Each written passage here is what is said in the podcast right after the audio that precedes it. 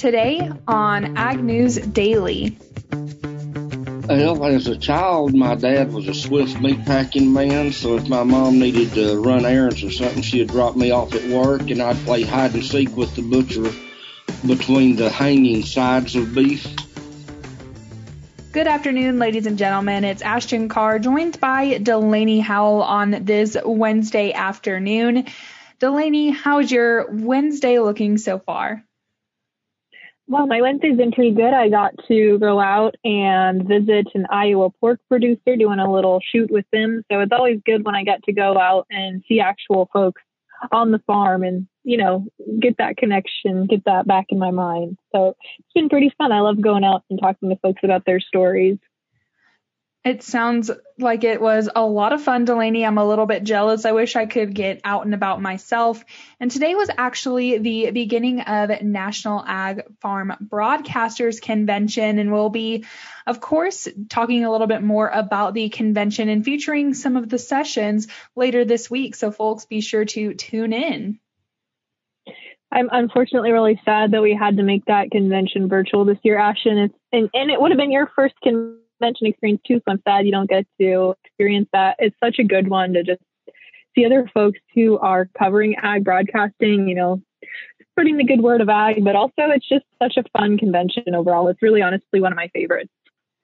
Yes, I am a little bit bummed that we weren't able to make it to Kansas City, but I can just, you know, feel the love and, and feel how great the convention is still virtually, because in the chat folks are are talking, and I actually had someone reach out to me that's a, a fellow Texan, so that was really nice. And so it's just a shame that we had to do it virtually, but there's still the amazingness, I guess I'll call it. Yeah, there's definitely a connection there that uh, folks have. But I tell you what, Ashton, here's a connection that a lot of folks here in Iowa, including myself, are probably a little upset about, but Senator Chuck Grassley of Iowa, our senior senator here in the state, tested positive for coronavirus on Tuesday. Now, for those of you who are not familiar with Senator Grassley, Ashton, I'm not sure how familiar you are. Um, he's been in the Senate for quite some time. He's about eighty-seven, and he is probably one of the most active people I know. Uh, you know, for a long time, it was rumored that he would go out and run three, five miles a day. So I guess as far as folks go for getting coronavirus, he's probably going to kick this one right in the chest. I'm certainly hoping so. And I, I think we've had Senator Grassley on the podcast before, mm-hmm. and he is, you know, a great person to talk to. So I'm really hoping that he has a quick recovery. But I want to talk a little bit more about COVID nineteen here, and more specifically, transmission of COVID nineteen, because I've been talking about a few stories about China claiming that they have found positive nucleic acid tests of, of COVID nineteen on some packaging from twenty countries. And the U S D A's Food Safety and Inspection Service has come out and said that there is no evidence to support transmission of COVID nineteen associated with imported goods. And you know, I thought that this was already made clear earlier in the pandemic, but I guess as, you know, new information has rolled out and we've had to deal more and more with the coronavirus, we have, you know, found out even more information. But the U N Food and Agriculture Organization has agreed that there is no evidence of transmission of COVID nineteen on packaging of foods. And an F S I S spokesperson has told Brownfield Ag News that COVID nineteen cannot be transmitted by food or food packaging, and that there are no reported cases in the U S associated with imported goods. And the spokesperson, I might add, also said that personnel in plants who are ill with COVID nineteen or any other illness are excluded from work activities that could create unsanitary conditions like coughing or sneezing on products. So I'm anxious to see if China comes out with a statement about this, or if they want to give more details about these tests, but definitely thought it was something to keep our eye out on on the day. Yeah, absolutely. And uh, not to make light of the situation, but Ashton, I tell you what, I'm always scared when I cough or sneeze that people are going to think that I have COVID. And I was talking to a coworker today. It's like anytime I have any sort of symptom, like a headache or I start coughing, I feel like COVID has made me a hypochondriac and thinking, oh no, do I have, do I have COVID now? Do I have symptoms? But yeah, not to make too much light of the situation, but just feels like the media, hopefully we're not part of the media that's playing into it, but it, it feels like it's really been, obviously, all they're really talking about besides the elections, it seems. So. Oh no, I totally agree with you. I'm a pretty anxious and kind of a hypochondriac to begin with. And so if I, I get any kind of, you know, weird feeling, I'm like, oh my goodness, I am fixing to have to go get COVID tested. Oh man, I hope not. That's the case. But, uh, you know, I wanted to just mention something here on the podcast really quick. I had a Twitter, uh, Twitter guy tweet at me yesterday or two days ago, maybe now. I'm just asking about my skepticism behind the election, and I just wanted to clear that up for folks. I'm not trying to be negative in any sense about this uh, this election. To be quite honest, it matters, but I don't think it's going to really change my life drastically if the election goes one way or the other.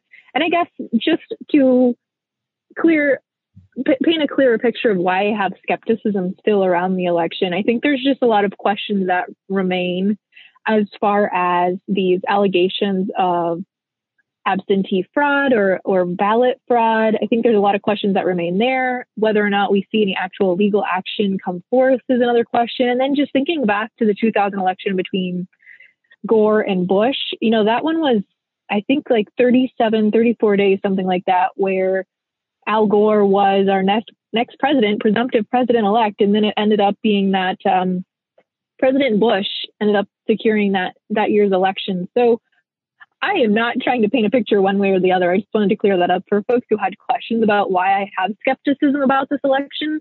That's why. I think there's just a lot of questions that remain out there. And I don't really know, you know, besides the media calling it one way or the other, you know, we haven't really seen any sort of concrete statement. And again, I don't even know who would release that statement as to say, okay, yep, Vice President, former Vice President Biden is now our new president-elect.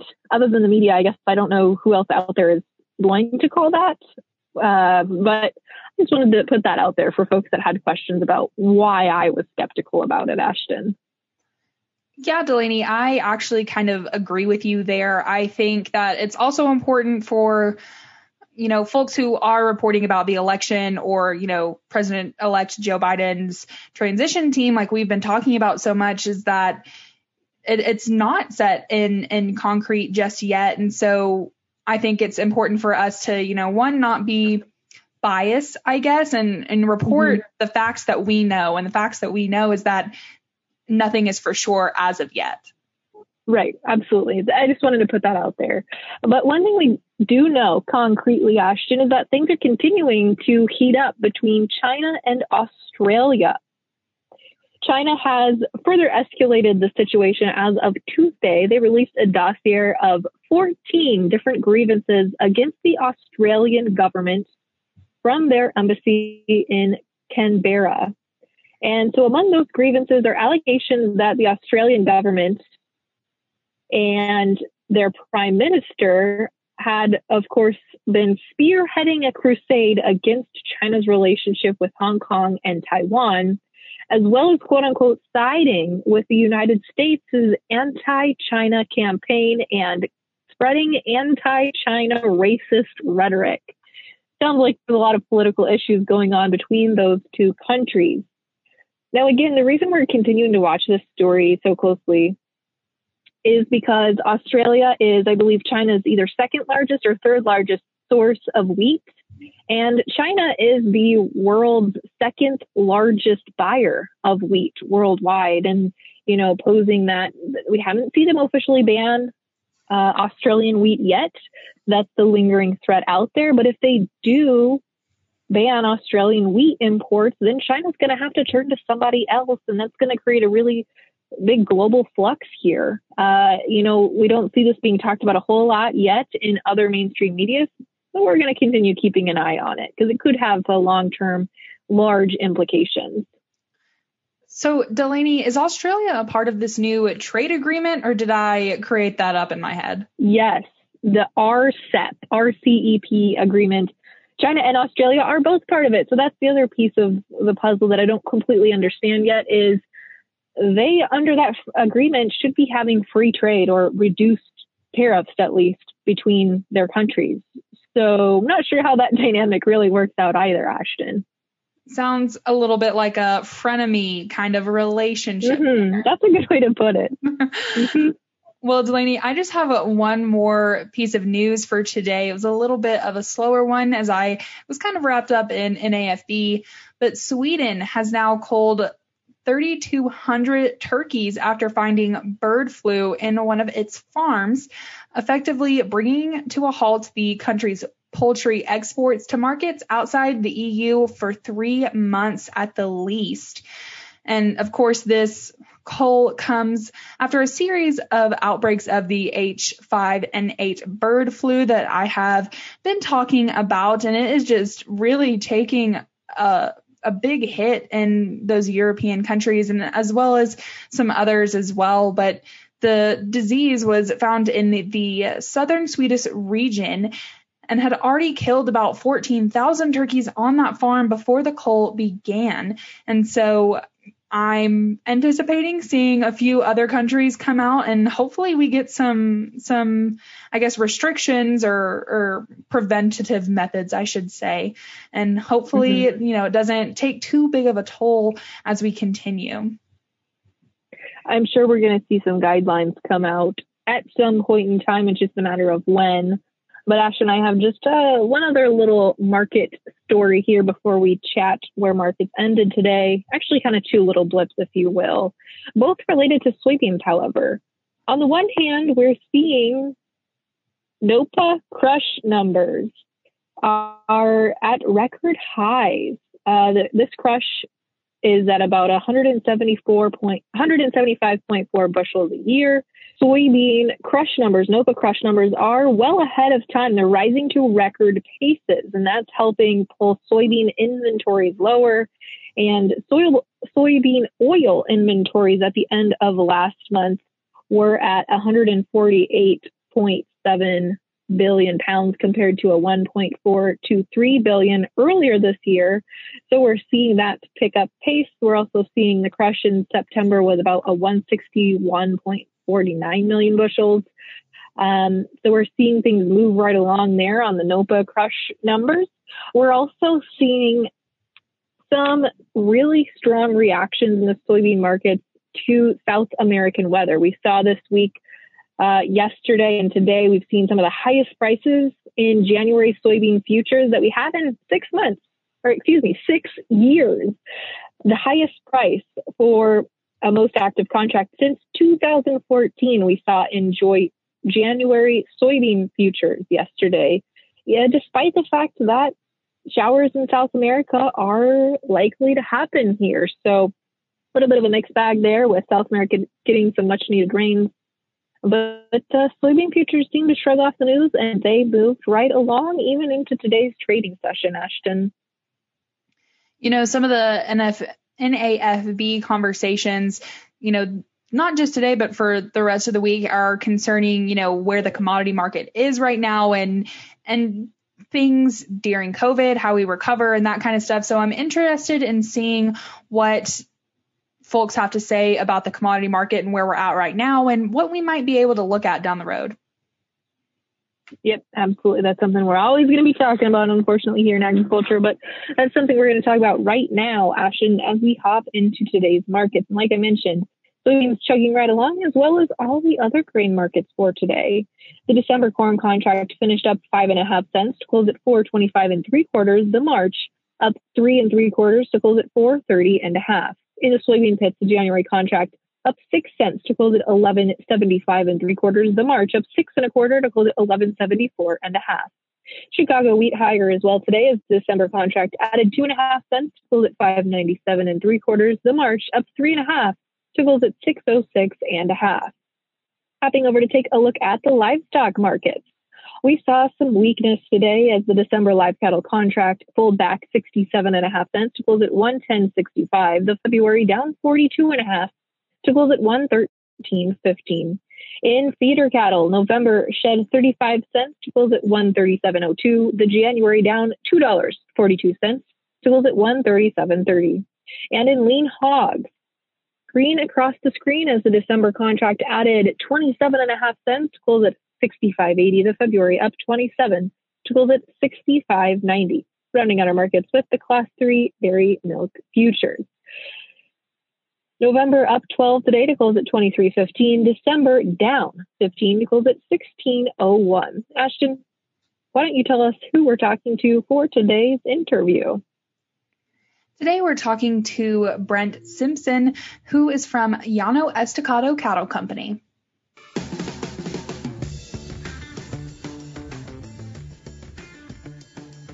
For today's podcast interview, we are talking to Brent Simpson, who is the Director of Operations for the Llano Estacado Cattle Company.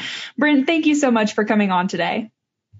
Well, I appreciate the invite, and we're looking forward to having this interview so you can find out what we're about.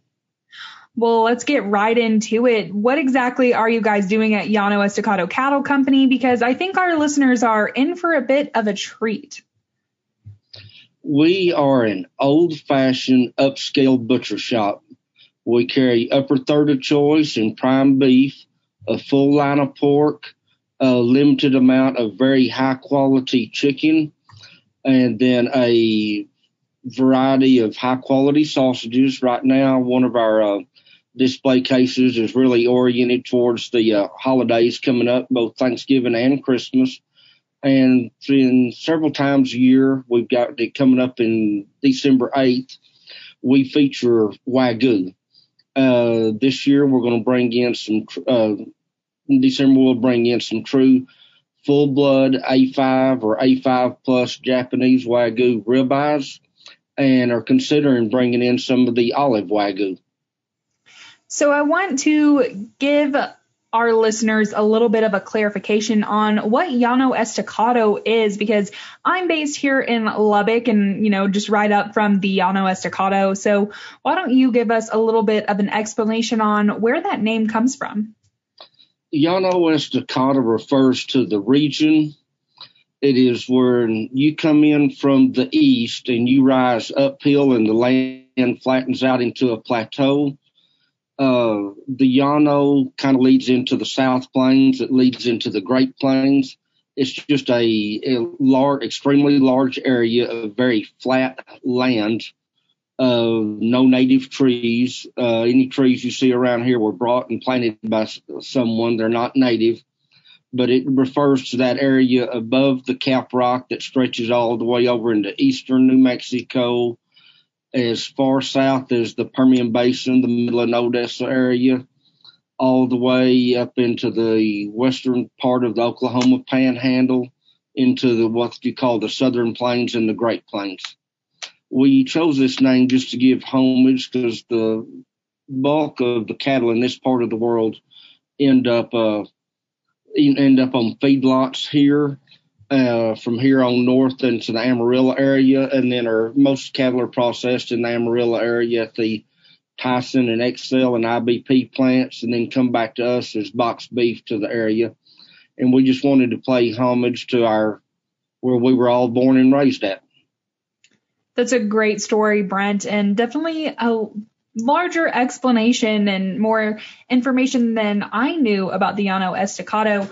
But moving on to where you guys get your beef. So you, you mentioned that a lot of these cattle that are in these feedlots, and this is a very, very large feedlot area that we're in here in Lubbock, are, are your customers able to bring in their own beef or pork or whatever they're they're wanting processed, or do you just strictly provide them with the products you already have on hand?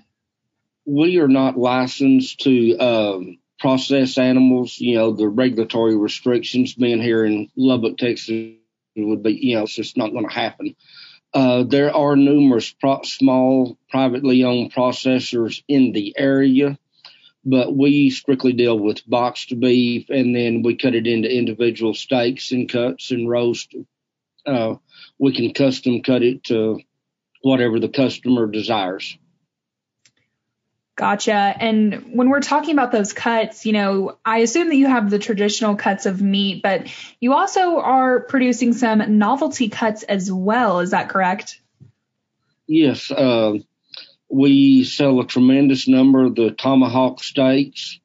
Uh, two weeks ago, we brought in some different cuts of meat and were able to uh, cut them down into an old-fashioned seven-bone steak or seven-bone roast.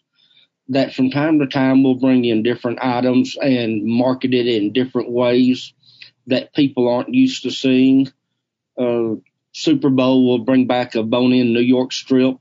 It's just kind of like a novelty item. It looks a little different, uh, gives customers something that they'll ask what it is, and gives us a chance to form a dialogue with them and explain what we do, how to cook it, what makes this steak different from another, and you know, differentiate between the different muscles and the different cuts so that we can help them select the best one that fits their needs.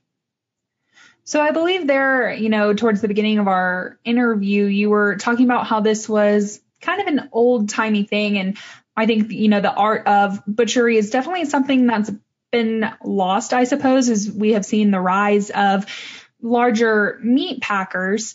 And so with that being said, how exactly did you get into this line of business? Well, as a child, my dad was a swift meat packing man. So if my mom needed to run errands or something, she would drop me off at work, and I'd play hide and seek with the butcher between the hanging sides of beef. And uh, when Troy and I became acquainted, I had left uh, the restaurant business and I was in food sales. And at the company we worked for, I was in sales. Troy was the protein purchaser. And uh, then both of us left over a period of years, but we've always maintained a friendship. So several years ago, both of us had life-changing events in our life. And uh, one day he called me, and I had kind of thought of this idea. And uh, he called me just kind of out of the blue, and we went and had a beer, and we I brought it up, and we started developing the idea. In January of nineteen, built this business from the ground up. Our opening day was October first of nineteen.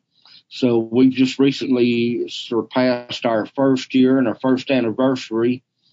And uh, we have been incredibly blessed during all of this. Uh, the year of twenty twenty has naturally brought a lot of stresses and unevenness to the marketplace. Uh, We were able to always keep tight supply chains. We never ran out of anything, even during the height of the shutdown of some of the major packing plants. We were always able to secure all of the product that we needed and uh, keep our customers uh, fed with anything that they needed. Well, uh, happy late birthday there to Llano Estacado Cattle Company. And, you know, even though that you, you guys have only been open for just over a year now, when COVID nineteen hit, did you see an increase in your customer base, or were there more folks here locally that were seeking out, you know, small artisan butchers like yourself, or did you see any kind of influx in demand?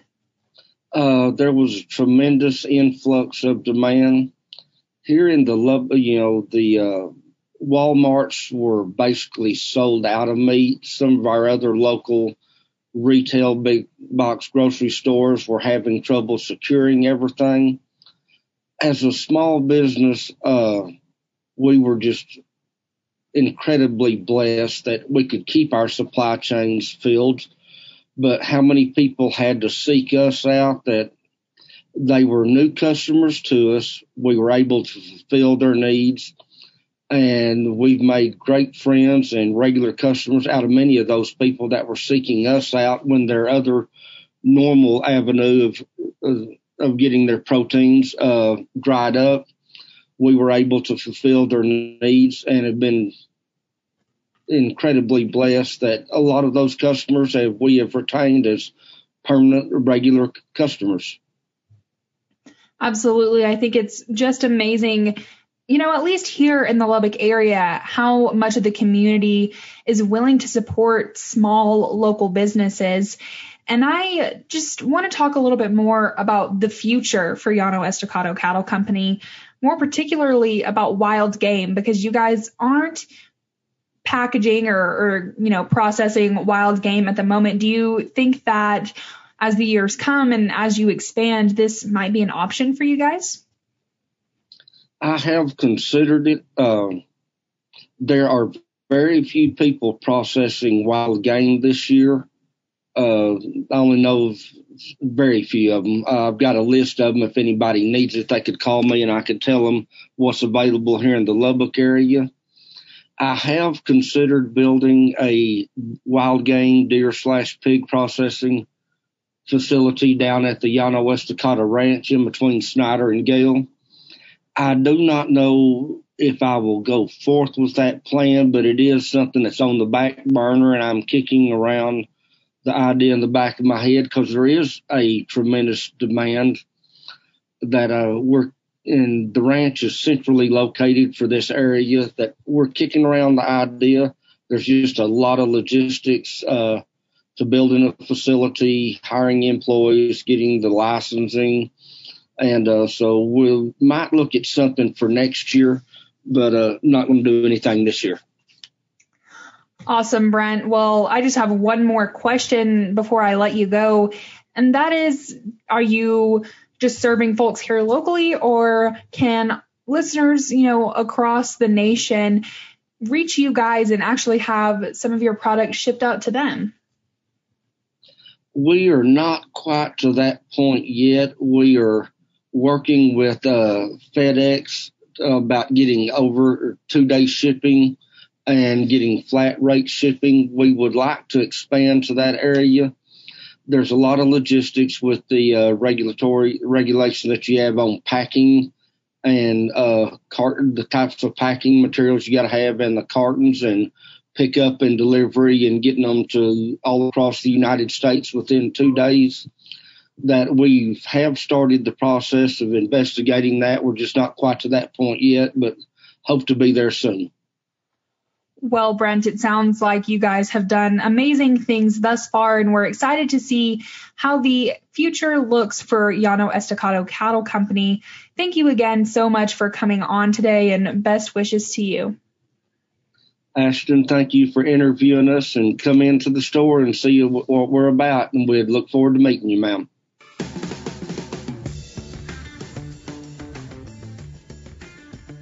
Thanks again there to Brent for coming on the podcast today and talking about the artisan butchery. And I I think it's really a, a lost art, I suppose, because you can hear in Brent's voice really how how passionate he is about this company. And, you know, they've only been there for a year, but I'm really excited to see how they grow. Yeah, that's super cool. I think you're right. The butcher industry, you know, the small town butcher, that's definitely been kind of a lost art, but I would say it's making its comeback now from COVID. I certainly think that it is. And especially as, you know, younger folks get up into that working age, I think a lot of of this generation, I suppose, is more interested in, you know, the artisan products. And so definitely think that they are going to find some success as they continue down the line. But we're always mm-hmm. talking to successful people here in the agriculture industry on the Ag News Daily podcast. And you can follow along on social media at Ag News Daily. With that, Delaney, should we let the people go? Let's let them go.